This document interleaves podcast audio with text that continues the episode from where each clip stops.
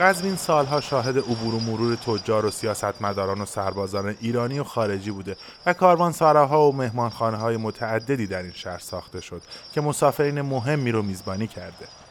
سالهای آخر دوره قاجار بنایی در میان این شهر ساخته میشه. این بنا شاهد حوادثی بوده که جز در و دیوار اون که رازدارش هستن کسی قادر به سخن گفتن دربارش نیست. به شماره گرند هتل قزوین در رادیو نیست. خوش آمدید.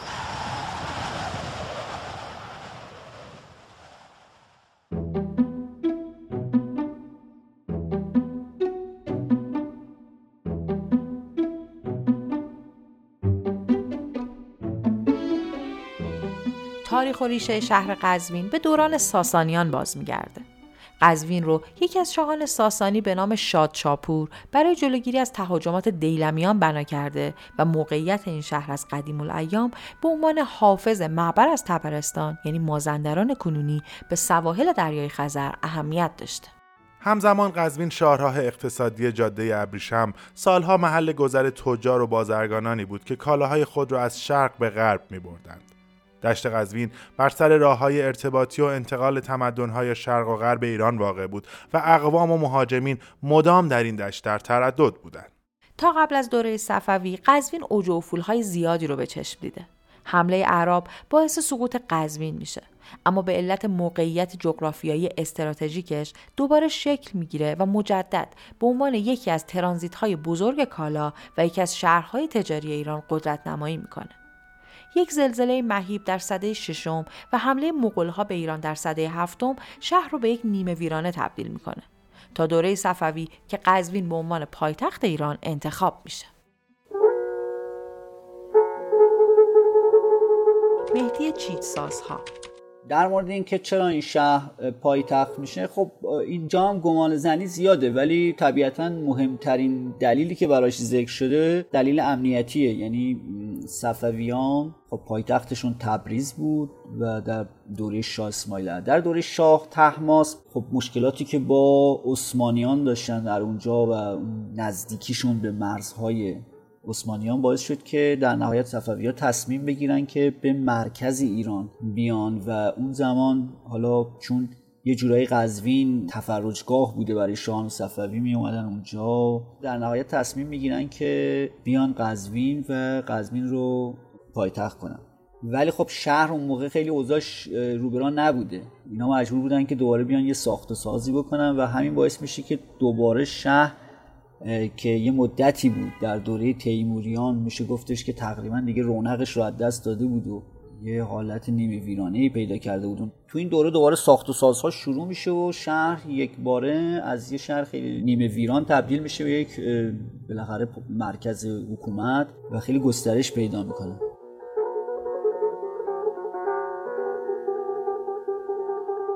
قزوین کمتر از 50 سال یعنی از سال 926 تا 970 شمسی پایتخت ایران میمونه و بعد از اون صفویان به اصفهان میرن و ایران دوره ای رو سپری می‌کنه که در ابتدای عصر ارتباطش با اروپا است. در دوره قاجار و آغاز پایتختی تهران هم این روند ادامه داره.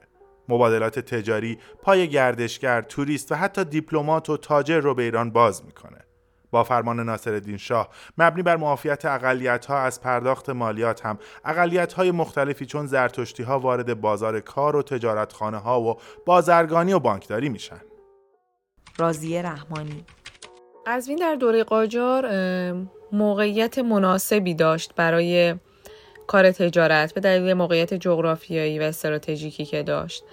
و تاجرین مختلفی از شهرهای مختلف قزوین می اومدن برای کار تجارت و در همین جا هم ساکن می شدن.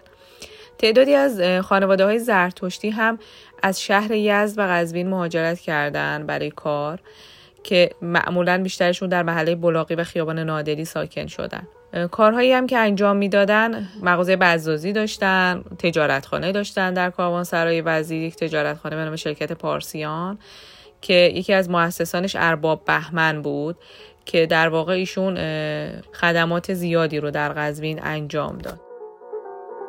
در سال 1259 شمسی به دستور مستقیم ناصرالدین شاه ساخت یک مهمانخانه مجلل و نوین در قزوین شروع میشه.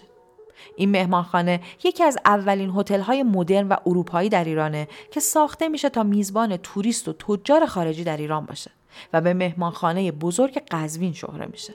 امکانات و اهمیت اون به حدی بوده که الگوی ساخت هتل‌های بعد از خودش در قزوین میشه. در دوره جنگ جهانی اول یعنی بازی زمانی 1293 تا 1297 شمسی نیروهای بیگانه به علت نزدیکی قزوین به پایتخت در اونجا مستقر میشن. به روایت لیونل چارلز دانسرویل کسرت نیروها جای خالی در شهر باقی نگذاشته بود. با اتمام جنگ جهانی اول کشورهای صاحب جنگ سعی کردند تا جای پای خودشون رو در ایران محکمتر کنند و به نوعی کنترل قزوین به دست انگلیسی ها میافته. مهدی چیتسازها جنگ جهانی اولم تمام شده. تقریبا همه دنیا اوضاعش خیلی روبرا نیست. اینجا بدتر و اوضاع کشور و به طبع اون قزمین هم همچین اوضاع مساعدی نداره. شهر پر است از نیروهای روسی و انگلیسی که حالا با هم دیگه رقابت سختی هم داشتن و خب این طبیعتا روی اوضاع نابسامان اقتصادی هم تاثیر منفی داره. با این حال تو همین اوضاع احوال کامران میرزا رئیس بلدیه قزوین میشه و اونطوری که حالا از اسناد اون دوره مشخصه قصدشه که تغییر و تحولی هم در شهر ایجاد کنه. یه جوری همکاری با حالا اون طبقه متمول یا کسایی که دستشون به دهنشون می‌رسیده برای اینکه بتونن شهر رو یه تغییراتی توش بدن. حالا شاید به همین جهت بوده شاید هم صرفا تصمیم شخصی بوده. به هر حال یکی از خاندانای پولدار زرتشتی ساکن قزوین به نام ارباب برزوی شاپور پارسی که حالا بعدا فامیلیشون رو به مهرشاهی تغییر میدن. ایشون تصمیم می‌گیره که یک هتلی با معیارهای روز جهان تو شهر بسازه. خاندان های زرتشتی البته از قدیم تو شهر بودن بیشتر ما خاندان ارباب برزو احتمالا از مهاجران جدیدتری بودن که اونجا آمده بودن. بعضی میگن از یزد اومده بودن و با همون ارباب جمشید معروف تهران نسبت داشتن. یعنی پسرمویی بودن یه همچین چیزی. پرویز مهرشاهی و سالک سیدوف نوه و نتیجه ارباب برزو داستان مهاجرت اون رو اینطور تعریف می‌کنن. پدر بزرگم بوده. اصالتا اهل یزد بودن و زرتشتی هم بودن. خب اون موقع اینا تاجر بودن در اونجا. یه چهار تا پسرمو تصمیم می‌گیرن که مهاجرت کنن به این طرف. که سه تاشون تهران میمونن یکیشون میاد قزوین. پدر بزرگ من قزوین انتخاب می‌کنه. به خاطر اینکه قزوین اون موقع تقریبا شاهراه بوده دیگه. شمال و جنوب و غرب از قزوین باید رد می‌شدن. سال 1294 که پدر بزرگ من دنیا اومد اونا در قزوین مستقر بودن. از نسب مهرشاه بودن و حالا ارباب هم مثلا در واقع ارسیه خودش رو مثلا همراه خودش میاره به قرضی که من اینجوری که از با بزرگی نشانیده بودم ظاهرا سه هزار تومن بوده. سه هزار تومن همون سال 1290 که میاره قزوین و همه این سرمایه گذاری رو انجام میده به فامیلیشون رو مهرشاهی می‌ذارن ارباب برزو که از همکارهای ارباب بهمن سازنده مهمانخانه بزرگ قزوین بود و نسبت فامیلی هم به اون داشت. در اواخر قاجار و در محدوده سال 1299 شمسی شروع به ساخت بنای گراند هتل قزوین می‌کنه. مهدی زنپور ارباب برزوی شاهپور پارسی با طرح استاد علی جولای ساختمان گراند هتل رو می‌سازه. البته در این دوره concept گراند هتل توی شهرهای دیگه هم پا می‌گیره. و گراند هتل تهران توسط باورخان قفقازی گراند هتل انزلی توسط موسیو دیمیتری یونانی و گراند هتل تبریز با مدیریت آقای توفیق ساخته میشن. از زبان راضی رحمانی کارشناس گردشگری و مهدی چیتسازها سازنده مستند گراند هتل میشنویم که موقعیت مکانی گراند هتل به چه شکل بوده و در کجا واقع شده. گراند هتل در غرب مجموعه دولتخانه صفوی قزوین ساخته میشه. زمانی که قزوین پایتخت بوده در دوره صفویه این بخش از شهر در واقع ارگ سلطنتی شاه طهماسب ساخته میشه که شامل کاخها و باغهای حکومتی بوده. وقتی که پایتخت از قزوین به اصفهان منتقل میشه و به ویژه در دوره قاجار زمین های دولتخانه رو تفکیک می‌کنن یک بخشهایش بر اثر توسعه شهری و خیابان ها از مجموعه کلا جدا میفته و یک هاییش به فروش می‌رسه به افراد حقیقی و یک هاییش هم در اختیار دولت باقی میمونه. این قسمت از دولتخانه رو ارباب برزو خریداری می‌کنه که گفته میشه یک ساختمان یک طبقه در اونجا قرار داشته که در ادامش ارباب برزو میاد و ساختمان گرانت هتل رو می‌سازه. ارباب برزو خلاصه گراند هتل رو میاد در شرق خیابان پیغمبریه در واقع زل غربی دولتخانه. توی زمینی به مساحت 3000 متر مربع می‌سازه. شمالش رو گاراژ اقتصاد بوده و جنوبش در واقع جنوب اون گاراژ اطمینان. هتل از سمت خیابون دو طبقه است و از سمت حیات سه طبقه است. از طرف خیابان دو در ورودی و چند تا مغازه است. این سمت خیابون هم در واقع یک سری مغازه بودن. انتهای کوچه زل جنوبی هم ساختمان ادلیه قزوین بوده. و معماری این امارت با شکوه از زبان مهدی زندپور پژوهشگر و معمار و رازی رحمانی. ساختمان گراند هتل قزوین به شیوه سایر های اداری، آموزشی و خدماتی اواخر قاجار و اوایل پهلوی یه پلان مستطیل شکل داره با یک محور میانی پرکار در وسط که از غرب رو به خیابان پیغمبریه و از شرق رو به حیاط اختصاصی مجاور مجموعه صفوی شکل گرفته. برای هماهنگی با context و حل کردن سیرکولاسیون داخلی بنا ساختمان به سمت خیابون نمای دو طبقه داره و به سمت حیاط سه طبقه شده.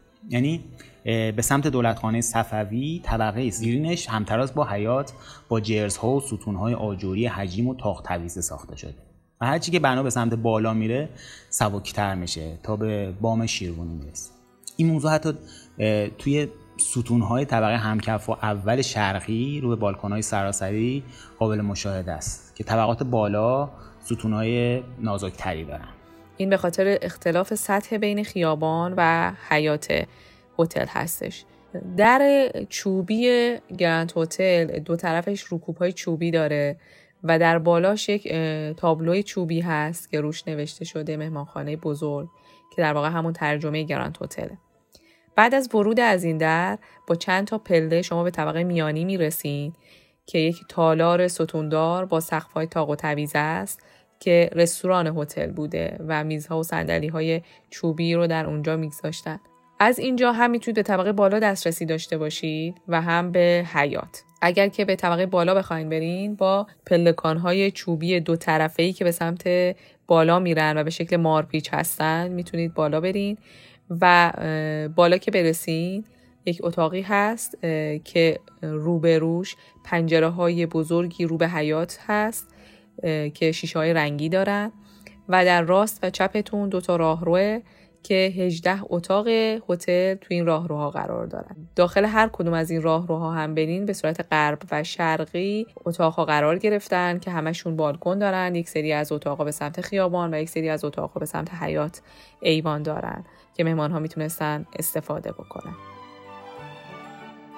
بعد از در دیگه وارد لابی هتل میشیم که به سمت شرق با یه پیش اومدگی داخل حیات و یه پنجره سراسری چوبی با شیشه های رنگی یادآور پنج دریا و شاهنشین های خونه های ایرانی این ارسی های قدیم.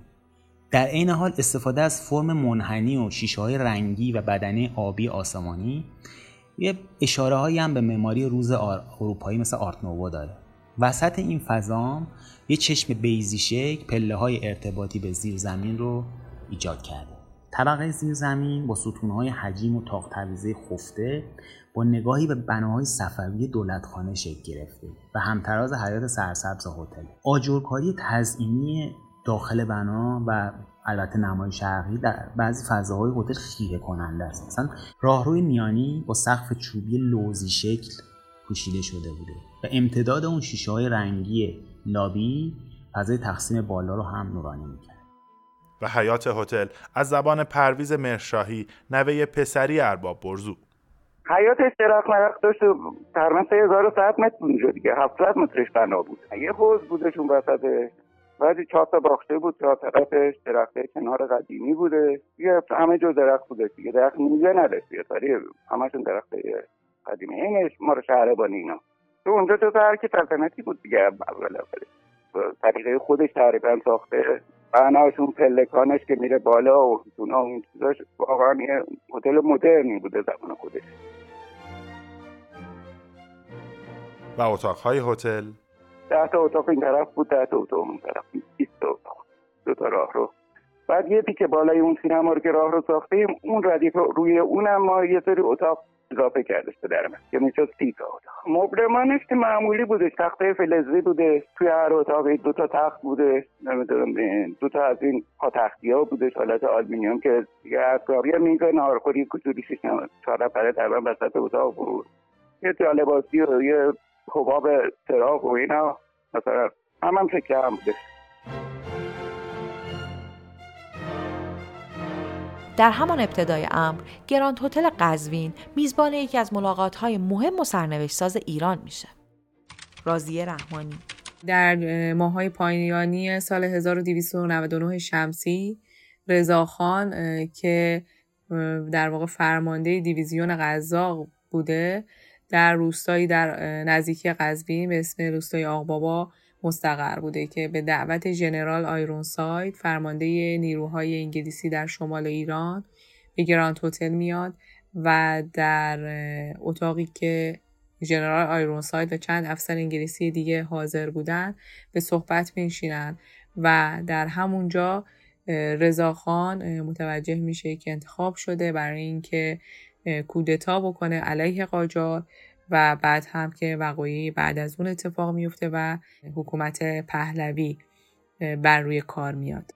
سالک سیدوف. بوده 1299 طبقه دوم نداشته هتل هنوز. و یه ساختمونی رو روبروش بوده به عنوان مهمانخانه. بعدا ارباب یا باب میفروشه.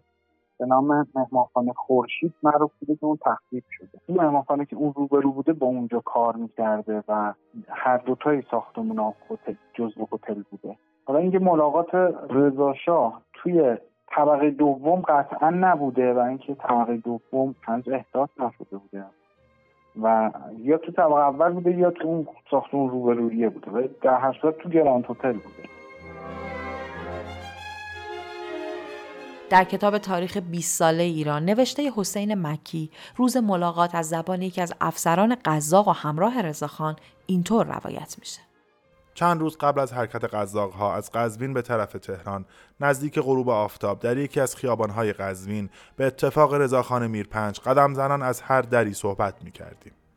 رضاخان میرپنج پس از تشریح وضع عقب نشینی خود در جنگ های رشت شروع به انتقاد از وضع سیاسی و اجتماعی کرده و گفت باید ما دست به دست یکدیگر داده. کشور عزیزمان را از این حال فلاکت و بدبختی نجات بدهیم و دیگر اجازه ندهیم که اجانب در آن تسلط داشته باشند. چون من از جایی خبر نداشتم و از بند و بست رضاخان میرپنج با اجانب بی اطلاع بودم این اظهارات وی در من هیجانی تولید کرده. گفتم تا جان در بدن باشد در پیشرفت چنین منظور مقدسی خودداری نخواهم کرد. بالاخره پس از پیمودن یکی دو خیابان نزدیک گراند هتل قزوین رسیدیم. رضاخان میرپنج که در آن روز فرمانده قسمتی از آتریاد تهران بود اظهار داشت که من در این میهمانخانه با یکی دو نفر وقت ملاقات دارم. خواهش می‌کنم شما نزدیک درب مهمانخانه بیستید تا من ملاقات کرده زود مراجعت نمایم و به اتفاق به سربازخانه برگردیم. رضاخان میرپنج از پله ها بالا رفت و بیش از نیم ساعت به طول انجامید. من آهسته از پله ها بالا رفته به جستجوی رضاخان از شکاف درب اتاقها نگاهی دزدیده میانداختم. تا اینکه مشاهده کردم رضاخان میرپنج با ژنرال آیرون ساید یک کلونل و یکی دو نفر از افسران انگلیسی دیگر مشغول مذاکره است. پس از مشاهده این احوال آهسته از پله ها پایین آمدم. تقریبا نیم ساعت دیگر رضاخان میرپنج هم پایین آمد و من ابدا به روی خود نیاوردم که او را در چنین حالی دیدم. رضاخان میرپنج گفت خیلی ببخشید مذاکرات ما قدری به طول انجامید و شما سر پا قدری خسته شدید. امیدوارم جبران نمایم. سپس قدم زنان به طرف سربازخانه حرکت کردیم. در بین راه رضاخان میرپنج دنباله اظهارات قبلی خود را گرفته و گفت باید کلیه افسران قزاق قزوین و تهران با یکدیگر متحد شده اجنبیان را از ایران خارج و ایرانیان اجنبی پرست را معدوم سازند. این اظهارات تا اندازه سوء زن مرا رفت کرد و با خود خیال کردم که شاید ملاقات او هم با افسران انگلیسی برای اجرای این منظور بوده است دو روز بعد من از رئیس کل اردوها امیر موثق مرخصی گرفته برای دیدن خانواده خود آزم تهران شدم. هنگام حرکت رضاخان میرپنج از من ملاقاتی کرده. اظهار داشت که پس از ورود به تهران محرمانه با افسران ارشد قزاق مذاکره نمایید که بابا در این زمینه هماهنگ شوند و مساعدت نمایند. من هم که چند روز قبل به تهران رفته بودم بعضی از افسران را دیده بودم. قول مساعدت داده بودند. من در پاسخ رضاخان گفتم که با افسران ژاندارمری هم مذاکره نمایم؟ رضاخان میرپنج گفت خیر خیر ابدا لازم نیست. زیرا کسانی دیگر با آنها مذاکره کرده از طرف آنها خاطر جمع هستیم همان روز رضاخان نیروهای خود را آماده حرکت به سمت تهران می کند. در 23 دی 1299 آنها به مهرآباد نزدیک تهران می رسند و در نهایت منتهی به کودتای سوم اسفند می شود.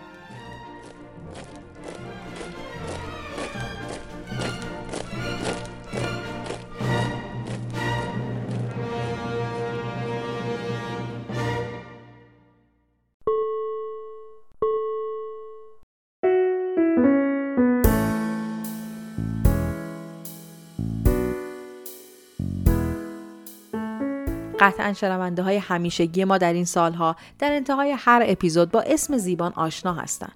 زیبان مالک و صاحب امتیاز رادیونیسته و فعالیت های فرهنگی بسیاری رو در این سالها انجام داده. فعالیت اصلی زیبان در حوزه مشاوره، طراحی و اجرای دکوراسیونه. از مبلمان خانه های شما تا هر گونه اکسسوارهای تزئینی منزل. یک فضای متفاوت از اون چی که انتظار داریم. شما برای ورود به دنیای زیبای زیبان کافیه به مجموعه بزرگ حیات سبز در نیاوران بیاین و با فعالیت های زیبان آشنا و مثل رادیونیست دوست همیشگی اون بشید. زیبان به سبک تو.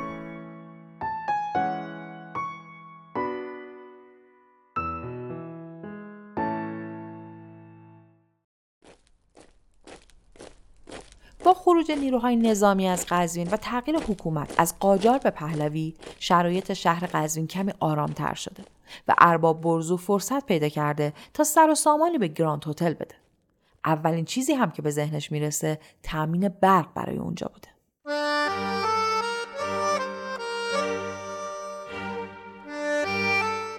رازیه رحمانی. با خروج نیروهای نظامی از قزوین و تغییر حکومت از قاجار به پهلوی شرایط شهر قزوین کمی آرامتر شد و با برزو فرصت پیدا کرد تا سر و سامونی به گراند هتل بده و اولین چیزی هم که به فکرش افتاد تأمین برق بود. در زمانی که مردم از چراغهای نفتی استفاده می‌کردند و به محض غروب خورشید خیابونها و گذرها کاملا تاریک می‌شدند ارباب برزو احتیاج داشت که اتاقهای هتلش رو و حداقل خیابان جلوی هتل رو روشن بکنه. و روز به روز هم هتلش بیشتر بر سر زبان ها میافتاد و مسافرین ایرانی و خارجی زیادی رو پذیرا بود. و به همین خاطر تصمیم گرفت در سال 1306 یک موتور دویتس آلمانی و یک تراکتور بخره و کارخونه تولید برق کوچکش رو راه اندازی بکنه. اما در همون سال و کمی قبلتر از ارباب برزو شخصی به نام حاج رحیم آقا قزوینی که یک تاجر موفق بود و کارخونه های زیادی رو راه اندازی کرده بود از جمله در قزوین کارخانه های نخریسی و نختابی و آهنسازی و احتیاج به برق داشت برای کارخونهش اومد و برق رو وارد قزوین کرد و کارخونهش رو تونست راه اندازی بکنه.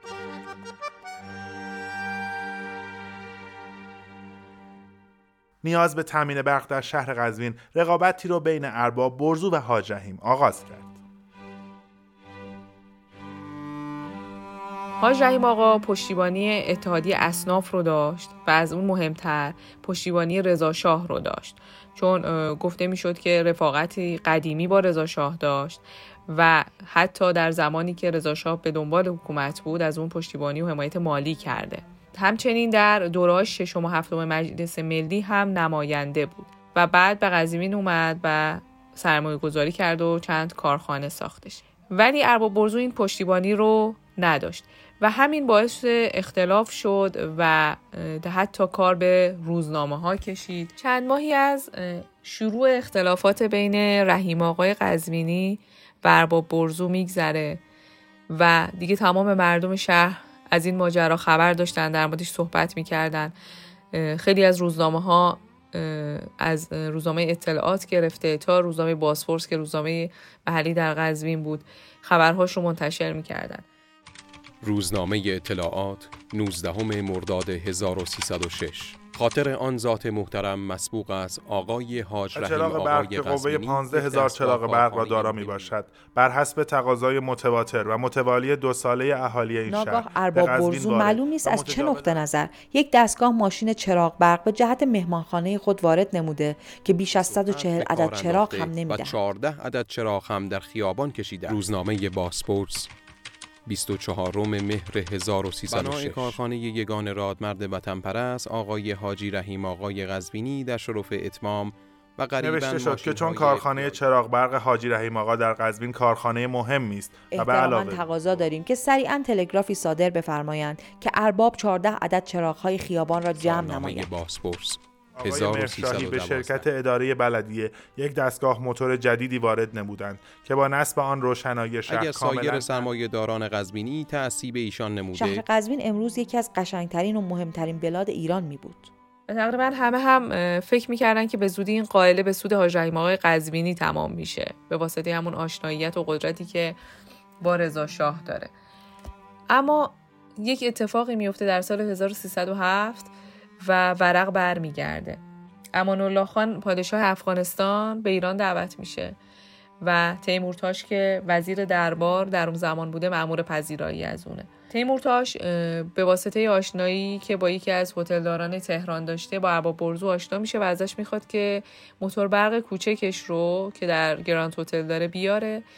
و یک قسمتی از مسیر تردد امان الله خان و محل اقامتش در قزوین رو که بعد می‌خواسته به تهران بره رو روشن بکنه چراغانی بکنه.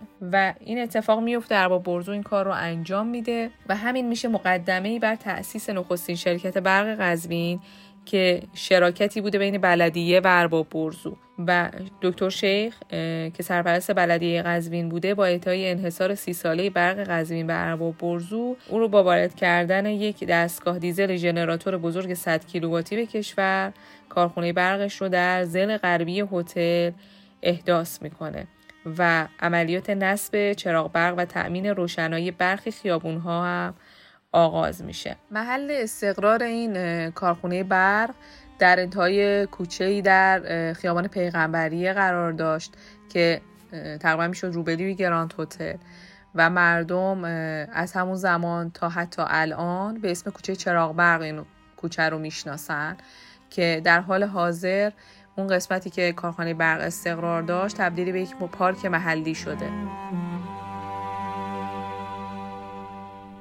خاطره مهدی سیفی از پدیدار شدن اولین تیرهای چراغ برق در قزوین. یه تیر چراغ برق گذاشتن سر محلمون. اسم محلمون سنگ 15 بود.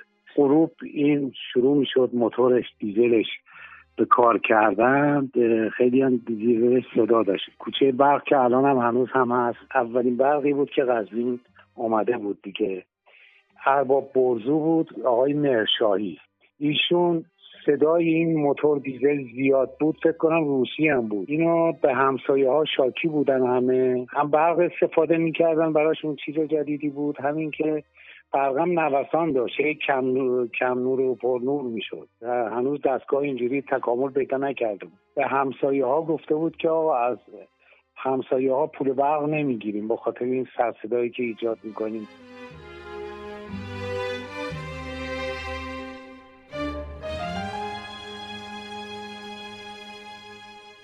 و ورود برق شبهای هتل رو پرفروختر می‌کنه.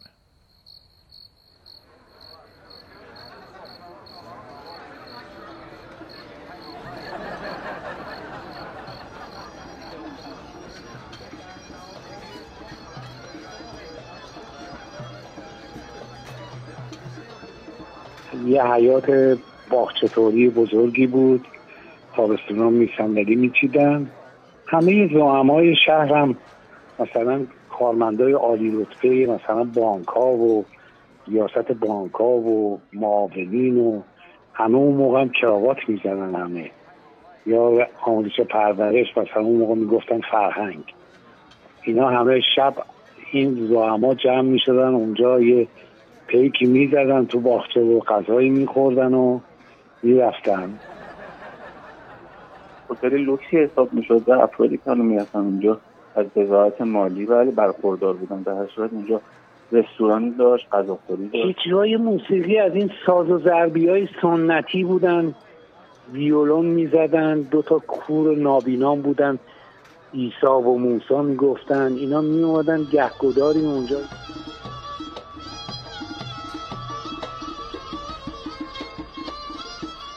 اون موقع اتوبوس های تیبیسی همهشون اکثرا می اومدن اونجا با می‌شدن.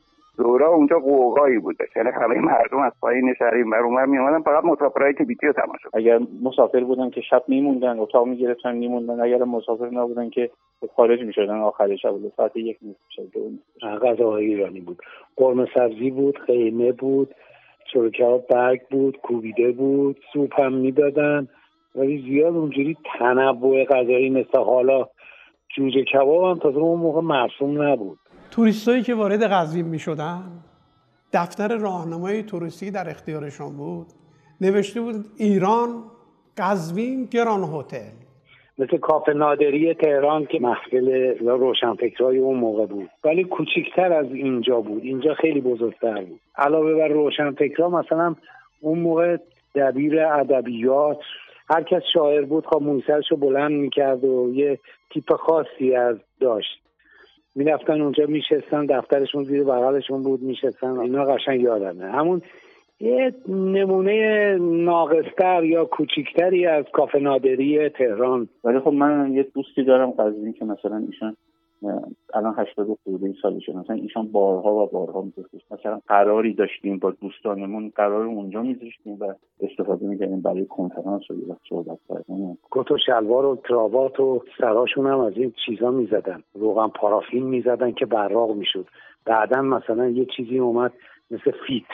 می‌گفتن فیت چیز آرایشی بود که آقایون می‌زدن رو سرشون براق می‌شد. فکلاشون هم می‌زدن یا اون موقع هم می‌گفتن سیبیل داگلاسی. یه سیبیل باریکی بود اونجا یا هیتلری. زیر دماغشون یه باریکه مثل هیتلر میذاشتن.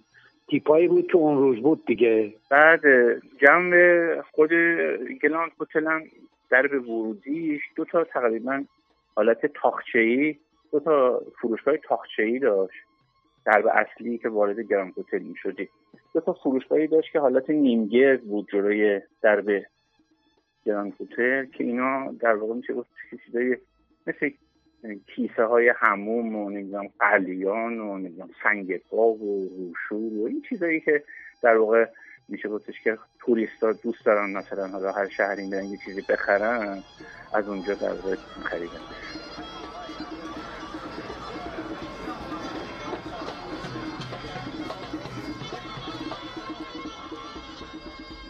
سال 1309 بود که ارباب برزو با خرید یک دستگاه آپارات سینما با مارک AEG به قیمت 1300 تومن در فضای باز باغچه گراند هتل شروع به اکران فیلم می‌کنه. اما تاریخ سینما در قزوین و جایگاه گراند هتل در صنعت سینما رو از زبان مهدی نور محمدی نویسنده کتاب سینماهای قزوین میشنویم. سابقه نمایش فیلم در قزوین برای اولین بار به سال 1307 خورشیدی برمیگرده. یعنی برای اولین بار بود که مردم قزوین با پدیده به نام سینما مواجه می شدن بعد در سال 1309 باز ما سابقه نمایش فیلم داریم در قزوین. منتها تفاوتش با سال 1307 این هستش که در سال 1307 فیلم در فضای باز به نمایش در اومدیم ولی در سال 1309 در سالن سرپوشیده فیلم برای مردم به نمایش در اومد و بعد از مدتی هم در سالن عبادت مدرسه ارامنه قزوین سینمایی به وجود میاد به نام سینما پاته که متعلق به چند فرانسوی بوده که سالن عبادت ارامنه رو اجاره کرده بودن و این نکته رو باید توجه بکنیم که این دو سالن سینما نبودن. یعنی کاربری های دیگری داشتن که درش فیلم به نمایش می آمده اولی کاربریش هتل بوده و دومیش هم مدرسه ارامنه بود.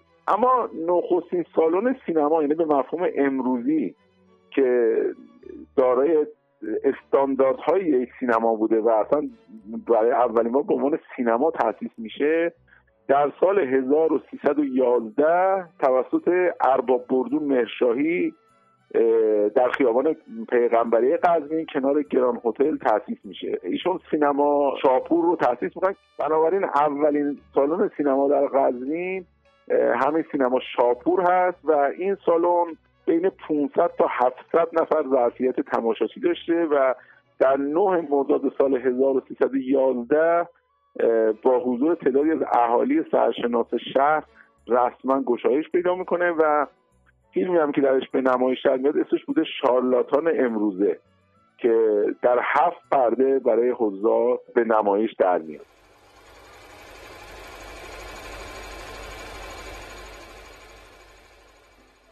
متن دعوتنامه به جای مونده از افتتاحیه سینما که در کتاب سینمای تاریخ و فرهنگ قزوین به چاپ رسیده به شرح زیره. آغاز هر کار ستایش پروردگار است. به خواست پروردگار در روز مربوطه نمایشگاه شاهپور گشوده می شود از آن فرزانه نامدار نیازمندم گام رنجه فرموده و این بنده ناچیز را سرفراز و سپاسگزار فرمایند. دیده در راه برزوی شاهپور مهرشاهی. ارباب برزو فیلم هایی رو که در این سینما به نمایش در میومده توسط هفته نامه های محلی پروگرام یا برنامه نمایشی فیلم ها رو به اطلاع مردم میرسونده. به خصوص مثلا در هفته نامه بازپرس مثلا می‌گفته که امشب فیلم تارزان به اشتراک مثلا هنرمندان بزرگ در شیش پرده فیلم عقاب سیاه. فیلم زندگانی حضرت مسیح. اینا نمونه ای از فیلم هایی هستش که در بررسی مطبوعات مثلا فیلم تارزان که ازش به عنوان پهلوان پهلوانه تارزانی یاد شده. یا مثلا فیلم های از جنگ جهانی اول فیلم زندگانی حضرت مسیح فیلم عقاب سفید و اینا نمونه از فیلم هایی هستش که در سینما شاپور به نمایش آمده فیلم آوازخانه ایتالیایی و فیلم های دیگر. شماره 45 روزنامه بازپرس 31 مرداد ماه 1311 نخستین آگهی سینمایی به چاپ رسیده. آگهی سینما. خانم ها آقایان امشب سینما شاپور. امشب فیلم معروف پهلوانی تارزانی با اشتراک مادمازل دورالدینا در شش پرده مفصل. پروگراماتیه عقاب سیاه به اشتراک رودولفو النتینولیله جمعه شهریور. در سال 1312 ارباب برزو دستگاه نمایش فیلم ناطق رو خریداری می‌کنه و در 18 بهمن 1312 برای اولین بار فیلم گرانت یا مخبر زبردست با بلیت هایی به قیمت یک تا سه ریال و با پخش صدا در سینما شاهپور به نمایش در میاد. علی هیدری بشارت و مژده به دوستداران سینمای ناطق بالاخره مؤسسه سینما شاپور موفق شد که بهترین دستگاه ناطق آخرین سیستم را که با سینماهای درجه اول تهران رقابت می کند نصب کند و بهترین فیلم های ناطق را به معرض نمایش بگذارد. اینک لیله 18 بهمن ماه جاری یکی از مهمترین فیلم های ناطق را به معرض نمایش می‌گذارد. من امروز باید یک کیلو بزنم خیال کردی به همین آسونی می‌تونی کلا سر من بزنی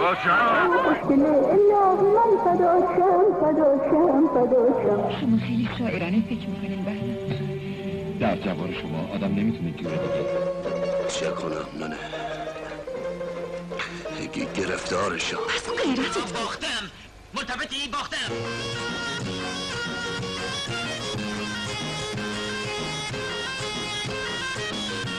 اما به گفته برخی از منابع این سالن شاهد اتفاقهای مهم دیگری هم بوده. مهدی نور محمدی. سینما شاپور که بعد تبدیل میشه به سینما ایران فقط یک سالن سینمای صرف نبوده. یعنی یک سالن مجللی بوده در قزمین اون روزگار و یک سالن مدرن که درش تئاتر هم به نمایش در می اومده و همینطور چون یک آمفیتئاتر مجهز بوده در اون تاریخ در این سالن وقایع مرتبط با حوادث تاریخی هم در اینجا برگزار شد. برای مثال در سال 1314 مراسمی می‌گیرن به مناسبت کشف حجاب که خب رجال شهر و همراه بانوانشان حضور پیدا می‌کنن در این سالن و به صورت مراسمی بوده که چون این سالن یک سالن روز و در حال مدرن و خیلی ترتمیز روپا بوده در اون تاریخ مراسم کشف حجاب هم در این سالن برگزار میشه. در اوج موفقیت های هتل بود که ارباب برزو مرشاهی در ساعت ده شب بیستم آبان 1317 زندگانی را بدرود گفت و توسط پسرش و جمعی از همکیشانش در قبرستان باغ فیروز در تهران تشییع شد. مؤسسه سینما شاپور قزوین فوت ناگهانی آقای ارباب برزوم شاهی در شب بیستم آبان 1317 ساعت ده بدرود زندگانی گفته رخت از این عالم بربست برفت. ظهران روز جنازه را آقایان زرتشتی، ارباب رستم و ارباب جمشید به اتفاق یگان فرزند آن مرحوم آقای شاپور و تشییع همشهریان حمل به تهران نموده و در مقبره آقایان زرتشتی مرکز باغ فیروز خاک سپردند. به نقل از روزنامه نوروز آقای مهشاهی در این شهرستان یادگاری های فراموش نشدنی از خود به یادگار گذاشته. شرکت بغ، مهمانخانه بزرگ، ماشین نجاری، آلات و ماشین فلاحتی به طرز تازه در نظام آباد، بالاتر از همه ساختمان سالن نمایش که فوقالعاده جالب نظر است، اینها تمام آثار ایشان است. از این روی ما به بازماندگان فقید نام برده خاصه آقای ارباب رستم و ارباب جمشید به فرزند آن مرحوم آقای شاپور تسلیت گفته و امیدواریم مثل پدرشان در قسمت عمران و آبادی این شهرستان بکوشند.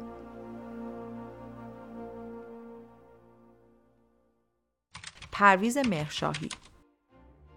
پدرم تنها فرزند ارباب بزرگ بود. پدر بزرگ من خب مرد فعالی بوده. در این حال که دو تا سینما داشت یه هتل داشتش اداره برق داشته و دهو داشته پدر بزرگم زود بود کرد. حدود فکر کنم پنجاه سالش بوده و پدر من یه جوون 20 ساله ای بود که یکی یه دونم بود. هیچ حالیش نمی‌شد که مثلا بیشتر کنه اونجا رو. یعنی فعالیت بکنه زنده کنه فعالیتش بیشتر بکنه.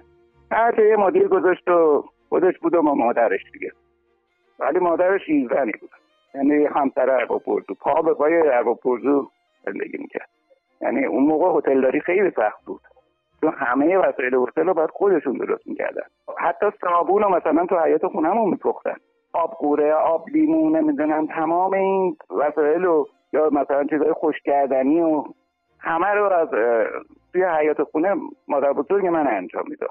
با اولیه آشپزخونه هتل و نمی‌دونم آباد اولیه خود هتل و هر چی که لازم بود. همایون مهرجایی یه شناسنامه گرفته همون مهرجایی کرده. با فوت ارباب برزو به دست گرفتن مدیریت هتل توسط تنها پسر جوون شاپور مهرشاهی رشد سعودی هتل متوقف میشه. اما همچنان هتل به کارش ادامه میده. سال 1319 سینما شاهپور دچار حریق میشه. اما آسیب جدی نمی‌بینه و مرمت میشه و در همین سال در جنگ جهانی دوم نیروی هوایی شوروی شهر قزوین رو بمباران می‌کنه و پس از این کنترل شهر به دست روسها میافته. میاد. روسا در قزوین یک کمپ یا اردوگاه داشتن و در این تاریخ در بناهای مهم شهر مثل حیات نادری امارات شهرداری و همین گران هتل روزها فیلم هایی راجع به پیشروی ارتش خودشون در جبهه های جنگ جهانی دوم به نمایش در می آوردن.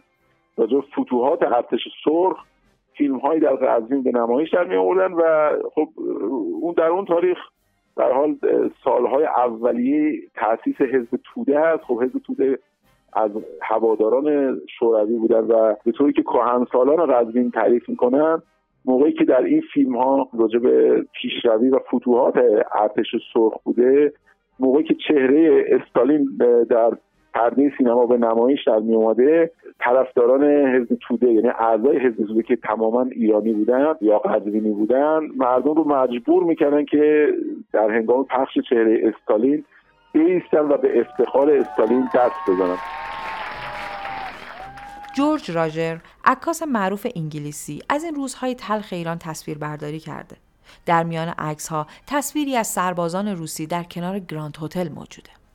مهدی زندپور. یکی از تصاویر نابی که از گراند هتل قزوین باقی مونده دوران اشغال ایران در سال 1920 توسط جورج راجر ثبت شده که گزارش تصویری جالبی هم از تجهیزات متفقین در آقبابا و قزوین داره و به صورت گزارش کامل توی مجله لایف 26 ژانویه 1942 چاپ شده. زیر این عکسی که از گراند هتل نوشته سربازهای ارتش سرخ در بیرون مرکز فرماندهی ارتش روسیه یعنی همون گراند هتل پارک کردند بعد از گرفتن این عکس روزها می‌خواستند فیلم های دوربین راجر را توقیف کنند که موفق نشدند در سال 1320 سینما شاهپور به سینما ایران تغییر نام پیدا می‌کنه. با گذشت زمان هم تعدادی از مغازه های اطراف هتل تغییر کاربری میدن. اما تا سالهای زیادی همچنان هتل میزبان مهمانانشه و به روند سابق خودش ادامه میده و مردم شهر نیز در رستوران و سینمای هتل خاطره جمع می‌کنن.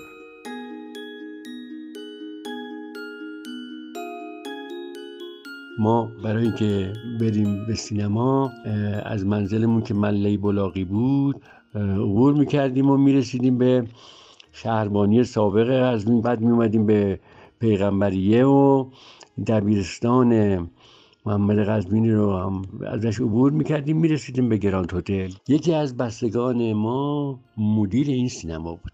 مدیر سینما اتفاقا خودش بسیار چهره فوتوژنیکی داشت و آقای روشنایی اسمشون بود و اتفاقا دارم همه فروشاشو یه سری کاغذاشو دارم. حتی یه مدت من می‌رفتم شبا حساب رو می‌کردم حساب کتابشو. اونا رو نوشته هاشو مثلا دارم اسم فیلم و چند شب بود بیشتر فیلم های دست دوم هندی ایرانی و هندی میذاشته. فیلم های روسه میذاشته. چون سینماش خود قدیمی تر بود. اون سینما خیلی فعال بود و میشه بودش که سینمایی بود که بچه های قزوین حالا از اون سینماهای مقرراتی نبود. روزایی که خسته می‌شدن بیکار بودن یه دونه بلیت می‌گرفتن. حالا هر وقت سانس بود می‌رفتن داخل سینما. صبح می‌رفتن نصر در میامدن یا شب در میامدن می‌رفتن اونجا به قول هم دو ساندویچشون رو میخوردن. هر فیلم میشن نگاه می‌کنن هم خوابشون میخوابیدن دود اسلحه با بازی جیمز آرنس در نقش پدرم گرفته نشه. علامت سیاه از از من دور نمیشه.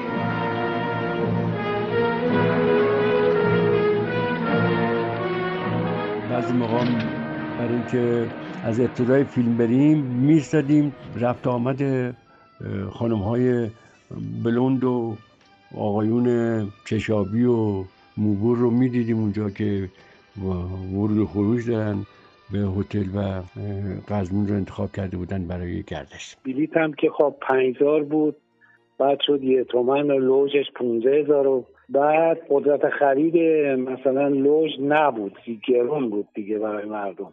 همه می‌رفتن تو این پونزه هزاری و که بعدا شد پونزه هزار قبلا که پنج هزار می‌رفتن چند سانس هم میشستن اونجا فیلمو چند بار می‌دیدن.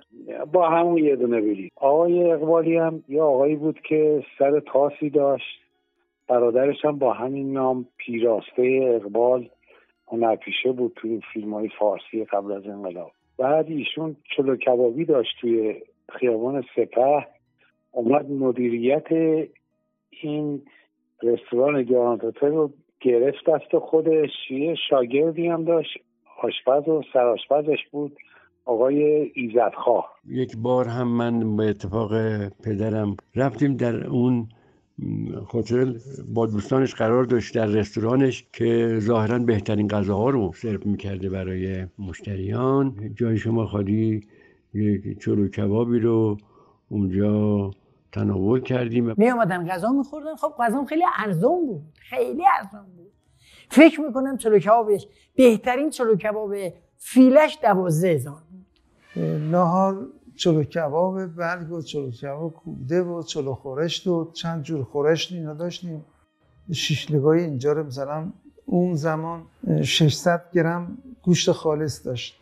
کباب سلطانیش 150 گرم 180 گرم گوشت خالص داشت. یه سرآشپز داشتیم به نام محمد خان. خیلی با سلیقه بود خیلی مقرراتی بود. مثلا هنرپیشه ها می برای افتتاح فیلماشون که فروش بیشتری بکنه مثلا فردین همین گوگوش که بچه بود یا همه هنرپیشه ها می اومدن اونجا می اومدن تو گراند هتل مردم هم جمع می شدن برای دیدن این هنرپیشه ها به اصطلاح.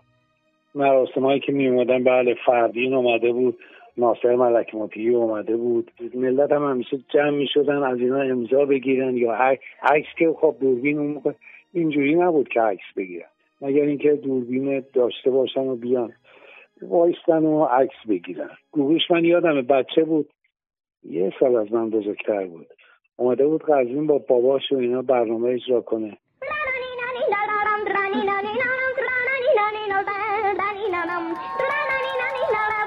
مثلا برای فیلم های فارسی سری می ساختن مثلا می اومدن منعکش های اصلیاش می اومدن به هتل می موندن بعدا مهمان سرا باز شد منعکش اولاش می رفتن اونجا منعکش های دست دومش رو می اومدن ولی مثلا برای فیلم پیل و پنجه گوگوش و همایون و اینا مثلا برای افتتاحش اومده بودن سینما. من قشنگ یادمه. این رقص و این آواز این نقمه و این ساز. بهر شما خانی با دنبک و با جاز. خائن نبچ به من. از همه این کلک ها زیر سر تو بود ها؟ پس تو که می‌گفتی شوهر جیده تو که از همه ایستری کی به شما اجازه داد داخل خونه من بشینی؟ خونه مال منه. مدرک دارم ببخشید ازم بابا. مدرک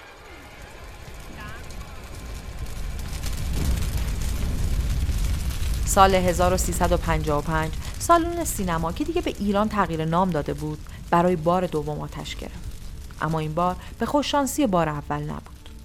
داستان آتش سوزی رو از زبان چند تن از شاهدین ماجرا میشنویم. سال پنج و پنج و پنج بود فکر کنم که روز جمعه ای بود و صبح سلوک بودش اونجا. همه مشتری ها توی راه رو بودن منتظر بودن مثلا ساعت ده صبح بشه که شروع اولین کانفش بود. که برن تو سالو یه دفعه آتش گرفت. آپارات که اومدن بزنن آتش گرفت. روشنا که افتاد آتش گرفت.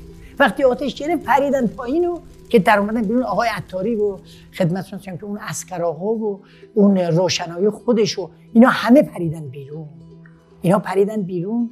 اونجا دیگه رئیس شهربانی فهمید و اومد اونجا وایستاد و از بالا قدغن کردن که ماشین نیاد و کسی نیاد وارد این خیابان نشد و دکاندارا ما کم کم اومده بودن خیلی نیومده بودن.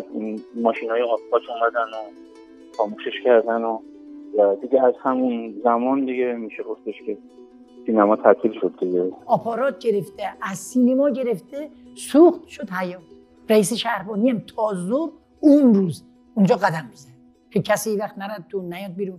کاری نشد توری نشد. اتصالات برق بوده. یعنی اصلا ارتباطی به حوادث انقلاب نداره. بعد این نکته هم بگیم. خب بر صورت وقتی که به قول معروف نوکی میاد به بازار در اون تاریخ دیگه اولین سالن قزوین نبوده. در سال 55 سالن های دیگه گران هتل سالنش قدیمی میشه تقریبا. چند تا سینمای دیگر در قزوین تاسیس میشه که کم کم رونق سینما ایران میفته قدیمی بود فیلمکشی قدیمی بود بعد اونجا نمای داخل سینما اول تصویر بوده بعد برداشته بودن روی اونو پرده پارچه ای کشیده بودن. از این پارچه های کلفت پرده ای می‌زدن دیواره رو. یعنی همه چیز آتیش دا یه دفعه آتیش گرفت دیگه. خوشبختانه مصاب... یعنی مشتری توی سالون نبوده. سالون هنوز باز که همه رو تخلیه کرد و شروع سینما سوزی ها شروع شده بود. یه عده می‌گفتن که آره از این کاره یه دست اومده بودن آتیش بزنن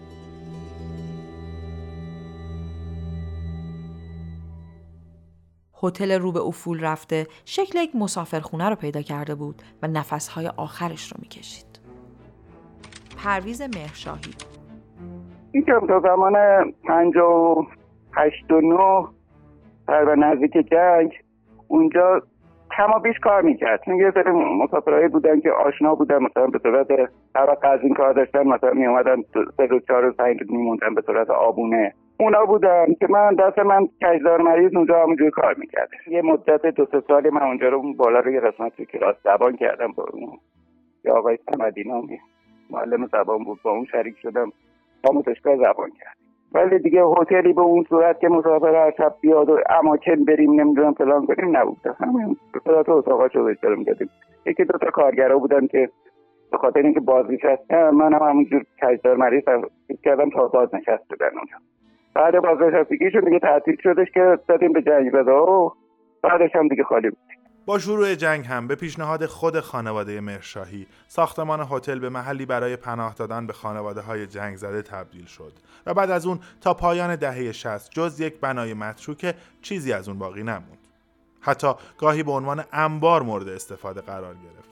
زلزله رودبار در سال 1369 هم آسیب قابل توجهی به بنا زد.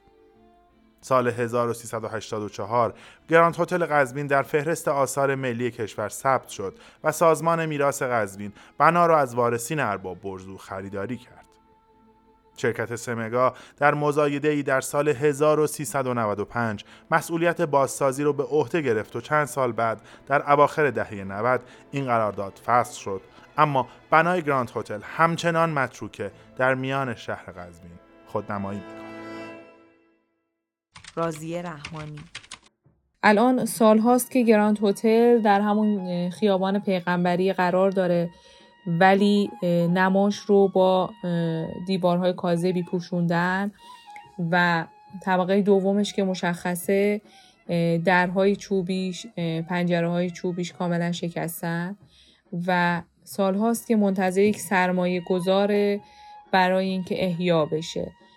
بارها و بارها خبر می‌رسه که سرمایه‌گذاری پیدا شد اما نیمه رها شد و باز فراخوان می‌زنن برای اینکه سرمایه‌گذاری جدیدی پیدا بشه و مشخص نیست که این هتلی که داستانهای زیادی در دل خودش داره کی دوباره می‌تونه زنده بشه و فعال بشه و باز هم پذیرای مسافرینی بشه که از قزوین عبور می‌کنن. شب به گلستان تنها منتظرت بودم.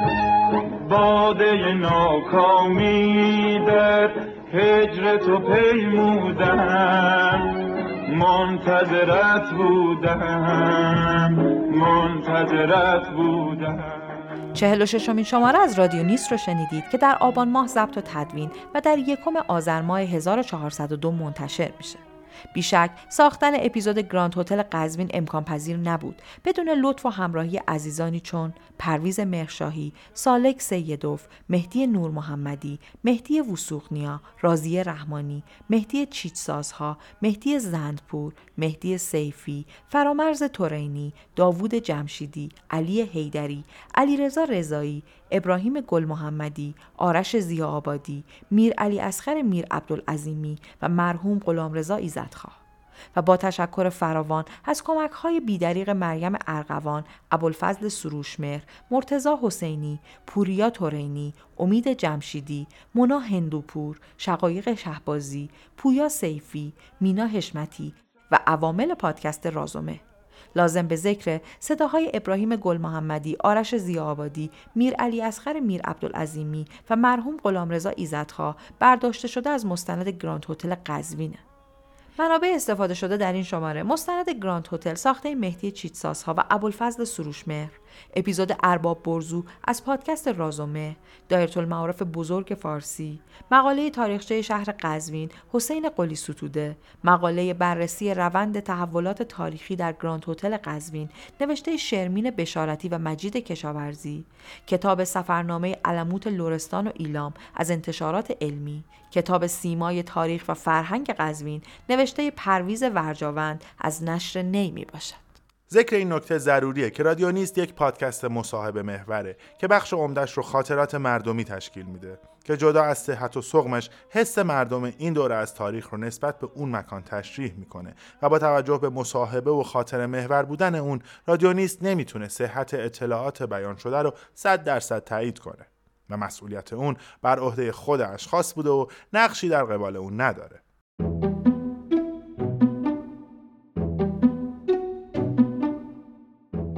اپیزود در تمامی اپهای پادگیر قابل شنیدنه و شما برای دسترسی به همه اپیزودها و مطالب تکمیلی می‌تونید به سایت ما یعنی www.radionist.com مراجعه کنید.